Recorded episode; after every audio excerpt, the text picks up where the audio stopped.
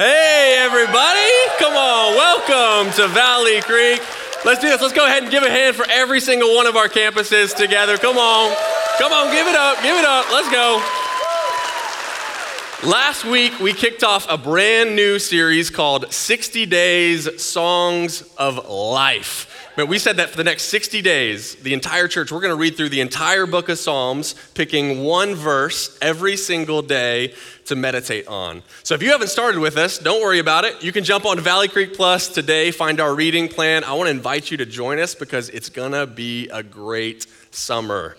See, we believe the Psalms, they are songs of life. See, we genuinely believe that the Psalms, they contain songs about weddings and worship and beauty and amazement. And they also contain songs about pain and sadness and frustration. See, the Psalms, they contain the entire range of human emotion, including disappointment. See, all of us know what it's like to deal with disappointment in our lives. And so, what we're going to do today is we're going to have three communicators come up and we're going to talk about Psalms 11, 12, and 13. They're all Psalms written by David, who dealt with all kinds of disappointment in his life. And we're going to learn together as a family what do we do with our disappointments? See, my wife and I, we bought a home in the fall of 2020.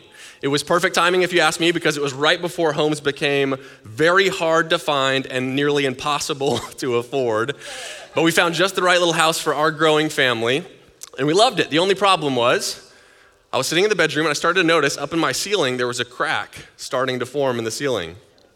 And, and, then there was another one in the kitchen. And then all of a sudden there was a really big one across our entryway. And anyone that has a home or has a little bit of wisdom on, on what happens to homes and cracks in ceilings knows what the problem is, right? It's the foundation. I, however, looked up at the cracks in my ceiling and then you know what I said? I was like, I bet you I could fix that. And, and don't we do that with our lives? Don't we do that with our disappointments? Like with that job, with your school, with your marriage, with your work? Don't we look at the disappointments in our lives and honestly, we don't know what to do with them? See, David felt the same way. When he wrote Psalm 11, he wrote this When the foundations are being destroyed, what can the righteous do? I bet you none of y'all picked this verse as your meditation verse that week.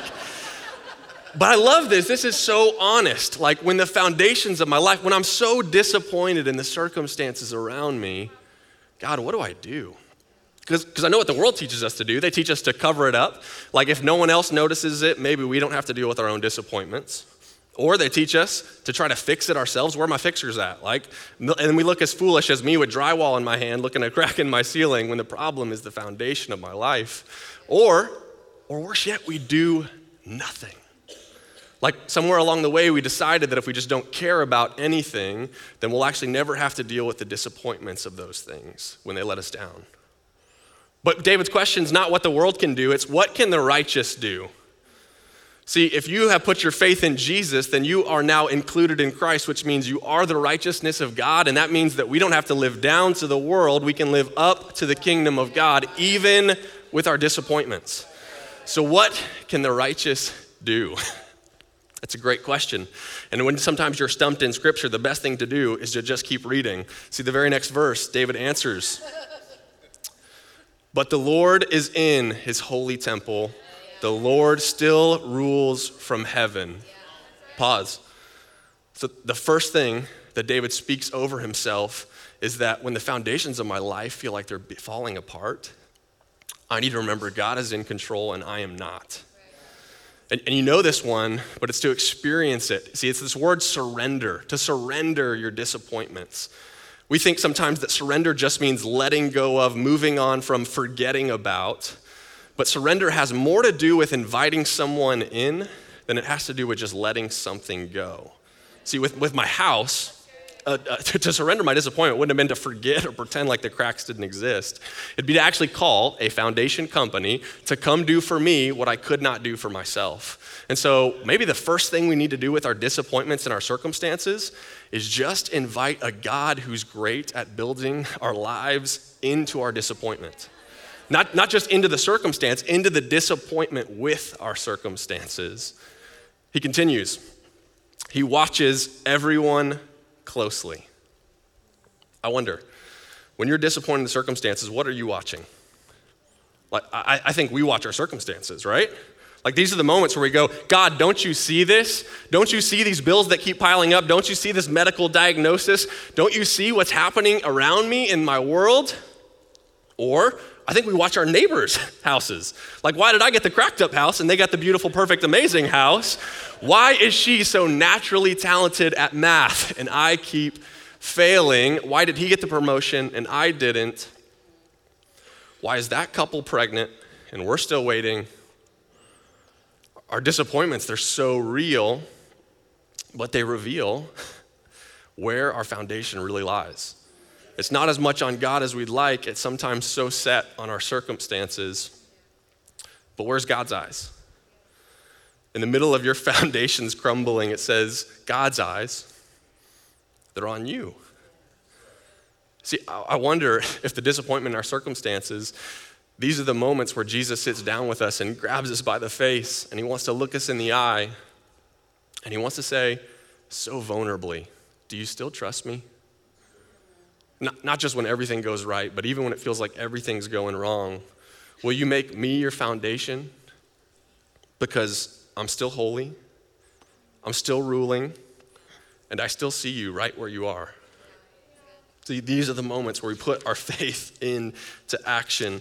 Our eyes are always on our circumstances, but God's eyes are always on us. So if you feel like today you're looking around the house and you're just so disappointed with what you see, can I encourage you?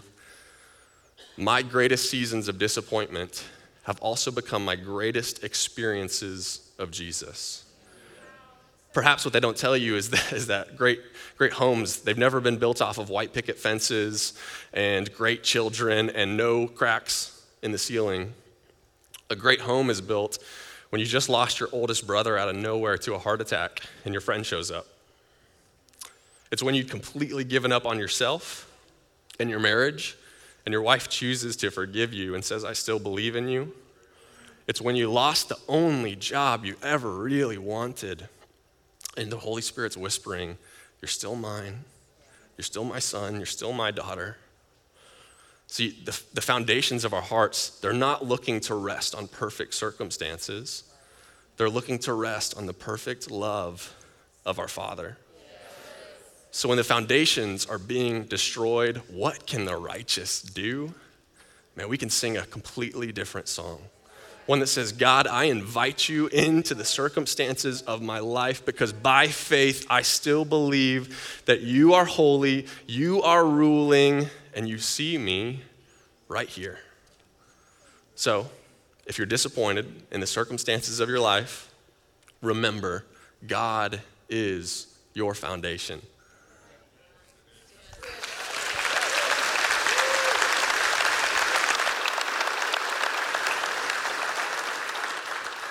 Okay, so now we know what to do when we are disappointed in circumstances, but what do we do when we're disappointed in people? One of my experiences with disappointment in the season has come from a very specific season soccer season. and not just any soccer season, four and five year old soccer season. Yeah, you guys know. So, my son Judah, he's five. He played soccer for the very first time this year. And I might be a little bit biased, but he is so amazing. He's so fun. He's pretty fast for a five year old, I think. He's competitive. And so, I expected this soccer season to be incredible. I expected that even if he didn't know what he was doing, he was going to be out there chasing after the ball, having so much fun. But instead, what I found is that it seemed like every time I looked out there, not only did he not know a game was going on, or that there was a ball or other players, but he was staring off into space, picking grass, and honestly had no idea what was going on. Seriously, just like out of a movie. So disappointing, right? I know that's a silly example, but I think we've all been there. We've all experienced what it's like when our expectations for people or for the relationships in our lives, they're just not met. We've all been disappointed in people. So, for you, maybe your disappointment in this season has come from something as simple as being hurt by someone's words. Maybe you've been sent a harsh text or gossiped about. Maybe you've been torn down on social media. Maybe you're sitting here today feeling unappreciated or taken advantage of. Maybe in this season, friends or even family have let you down. You might be sitting here today, almost halfway through the year, thinking, I never expected things to turn out this way. Maybe the people closest to you that you expected to be standing by your side, maybe they're gone. Or maybe you're just looking around at the world around you thinking, how can people act this way? Can I ask you a tough question? Have you felt your heart getting hard or maybe even numb because of your disappointment in people in this season? I know, me too all soccer season, jokes aside, this season with people has been hard for me too. You know, when we look at Psalm 12, we see we aren't alone in these feelings. In fact, David cried out to God for the very same reasons. Look with me in Psalm 12, verse 1, it says, Help, Lord, for no one is faithful anymore. Those who are loyal have vanished from the human race. It's a good verse. Help, Lord. This is David saying, God, help. It seems like everyone has gone crazy. The world is falling down around me, and I can't trust anyone. See, if we were to look at anyone in God's word who understands disappointment in people, it would be David. You can read his story in 1st and 2nd Samuel, and if you do, you'll see that he was lied to, he was cursed, he was betrayed. We open up his story, and his brothers are belittling and accusing him. And then the very next story, we see his dad forgetting him. All the while, David is serving and honoring the current king of the time, Saul, who hates him, plots against him, and tries to kill him. Yeah. Several times, several times he tries to kill him. And then after David finally is crowned king, his own son tries to take the throne from him. So you name it, David experienced it. Knowing David's story helps us as we read Psalm 12 because we see that David models for us what to do when we are disappointed in people. See, the first two words of his song are Help, Lord. Help, Lord. He starts off his song this way, and we know these words aren't random, right? They were written by David, but they were inspired by the Holy Spirit in him. And so when we see these words, Help, Lord, David shows us it matters what we do with our disappointment in people. He cries out for help. He's so grieved, he's so troubled that he cries out to God for help. So for us, in our disappointments, when we're let down, are we crying out for help or are we just trying to be strong, trying to move on, trying to push through? And not just help, but help, Lord, right? David shows us it matters who we take our disappointments to. So maybe we are grieving what's happening. Maybe we are lamenting or crying out in our disappointments, the ways we've been let down, but are we just doing that on social media? Or are we just commiserating with others around us who we know we can get on our side? You see, David shows us in Help, Lord, that God wants us to cry out and bring our hurts to Him. So for you, whatever you've got going on, whatever this past season has looked like for you, will you cry out to God? Will you allow him into your disappointments, the ways that you've been let down, when it feels like no one can be trusted? How will I ever let another person in? Will you allow him in?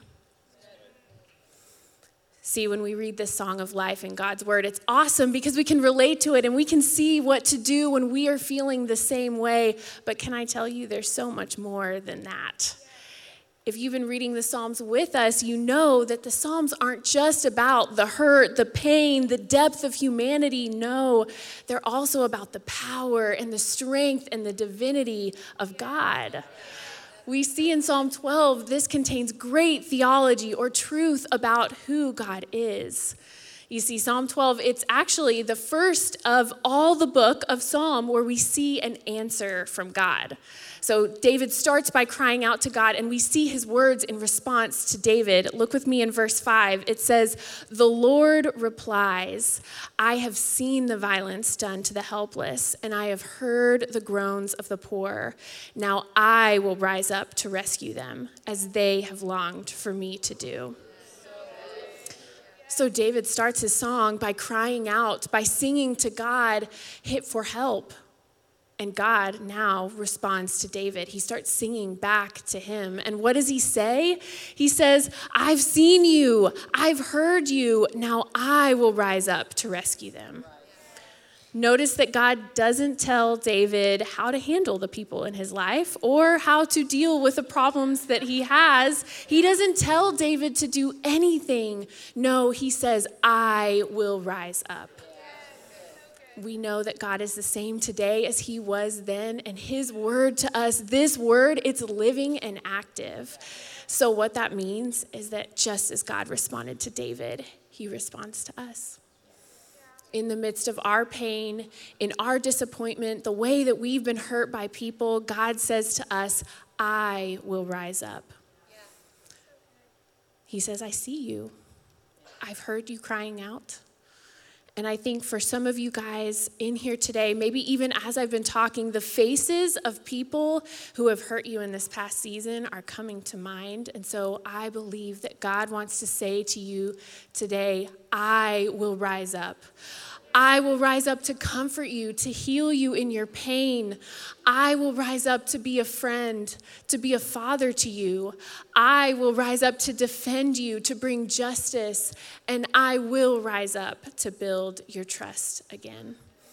See, guys, this is the truth about who God is. He is our help.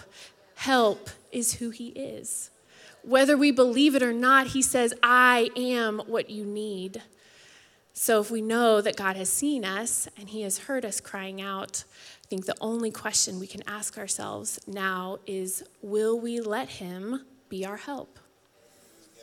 In the midst of our pain, in our disappointment, can we let God be who He says He is protector, refuge, rescuer, the one that's worthy of all of our trust?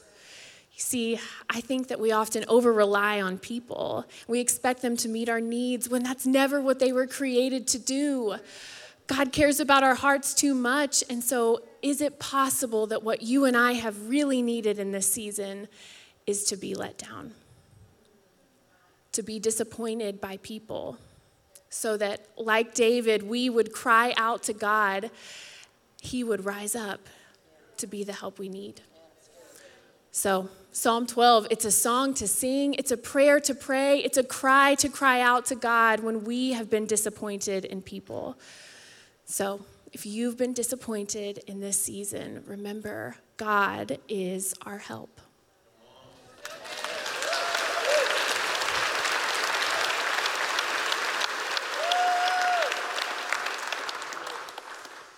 Well, David dealt with disappointment over and over again in his lifetime. And he was not afraid to write it down. So check out Psalm 13.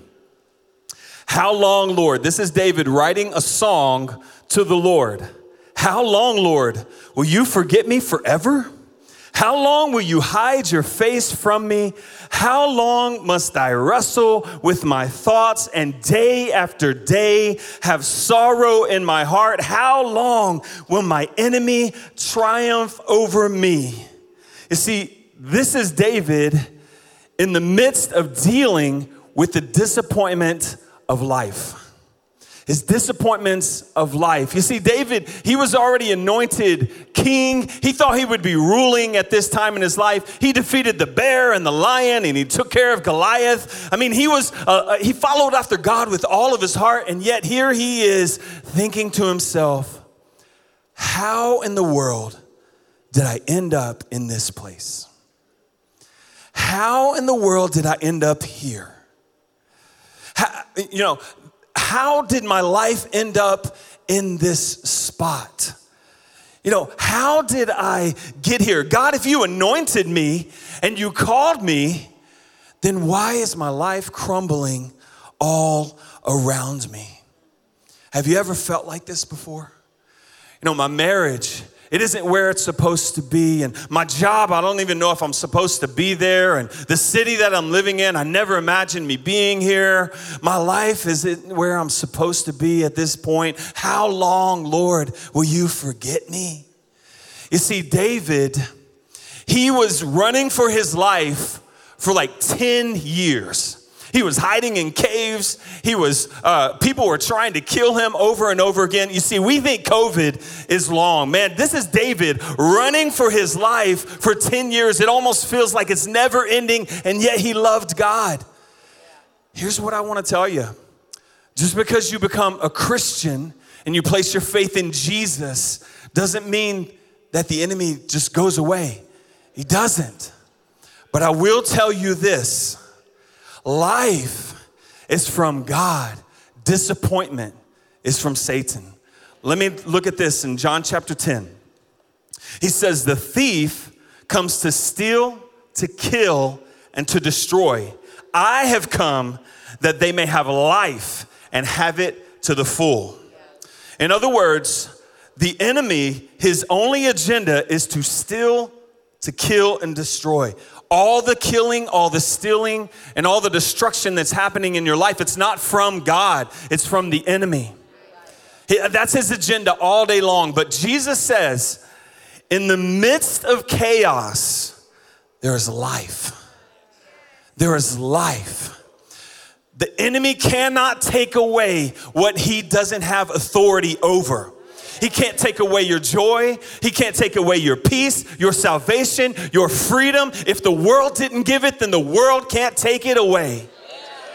And so, how did David respond to life's disappointments? Well, he began the song with how long? How long, how long is this gonna last? And, and those are real feelings, and it's okay to say that to the Lord because that's real disappointment. But yet he ended the song like this says, But I trust in your unfailing love. My heart rejoices in your salvation.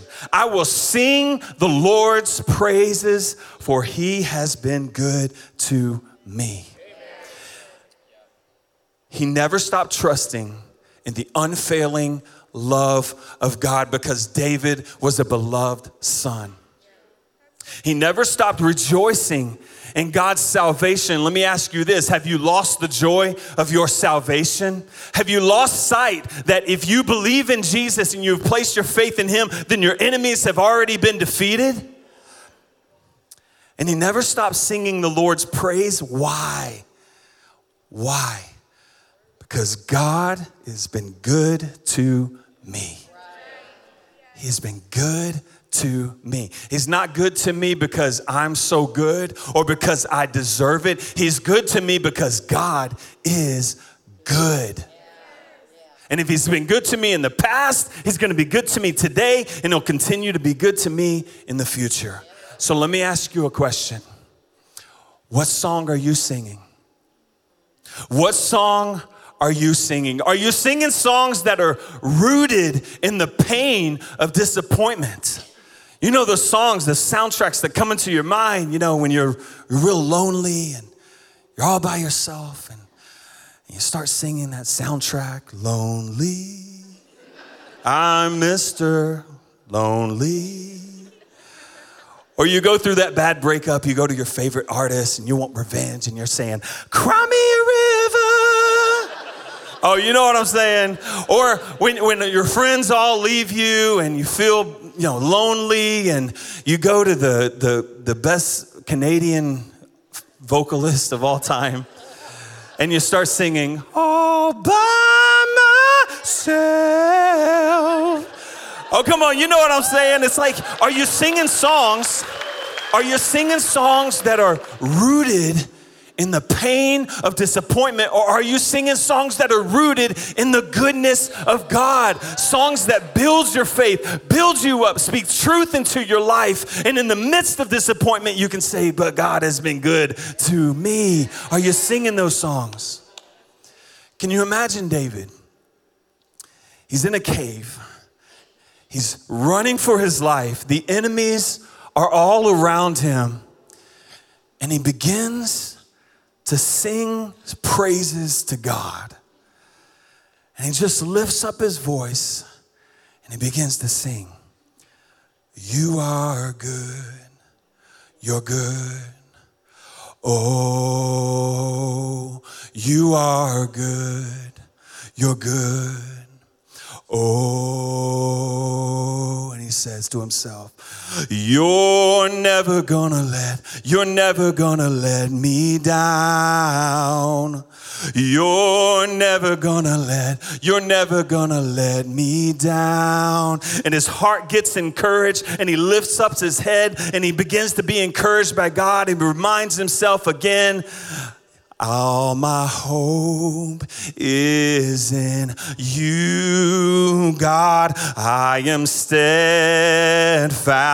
I will not be moved. And with his enemies all around him in the midst of his troubles, when it feels impossible, he lifts his head to heaven and says, Even when I don't see it, you're working. Even when I don't feel it, you're working. You never stop. You never stop working working. You never stop. You never stop working. See, this is David in the midst of his, his disappointments. He didn't lose hope in God because he believed in the goodness of God and he reminded himself of that. And how about you? Are you singing songs of disappointment? Are you rooted in the pain of disappointment? Or are you reminding yourself of the goodness of God and how He's been good to you? And how he sent his son Jesus for you to cleanse you and wash you and make you right with God, give you right standing with God, and then he gave you your the Holy Spirit to live inside of you that the same spirit that raised Jesus from the dead now lives inside of you. This is my story. This is my song, praising my Savior all the day long. And so, what songs are you singing? If you've ever been disappointed with the circumstances, then can you just remember that God is your foundation? And if you've ever been disappointed with people, can you just remember that God is your help?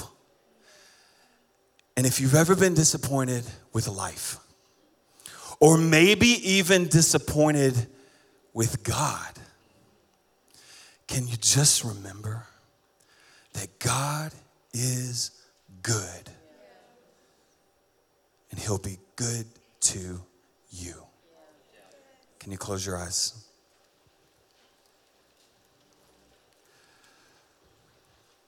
Just want to ask what's the Holy Spirit speaking to you today?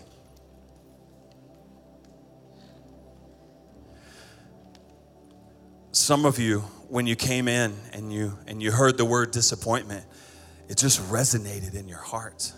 It resonated in your life. And it was like the Holy Spirit wanted you to be here today to encourage you, to build you up, to lift you up, to get your head out of the dirt, and to get your eyes on Him.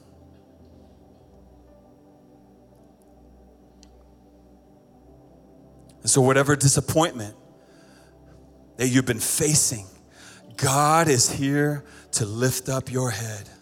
He is here to, to give you courage. He's here to lift you and to say, I am with you.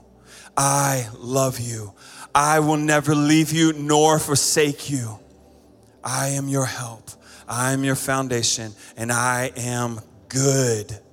And I'll continue to be good to you so, Holy Spirit, we invite you to come and to do the work in our hearts that only you can do.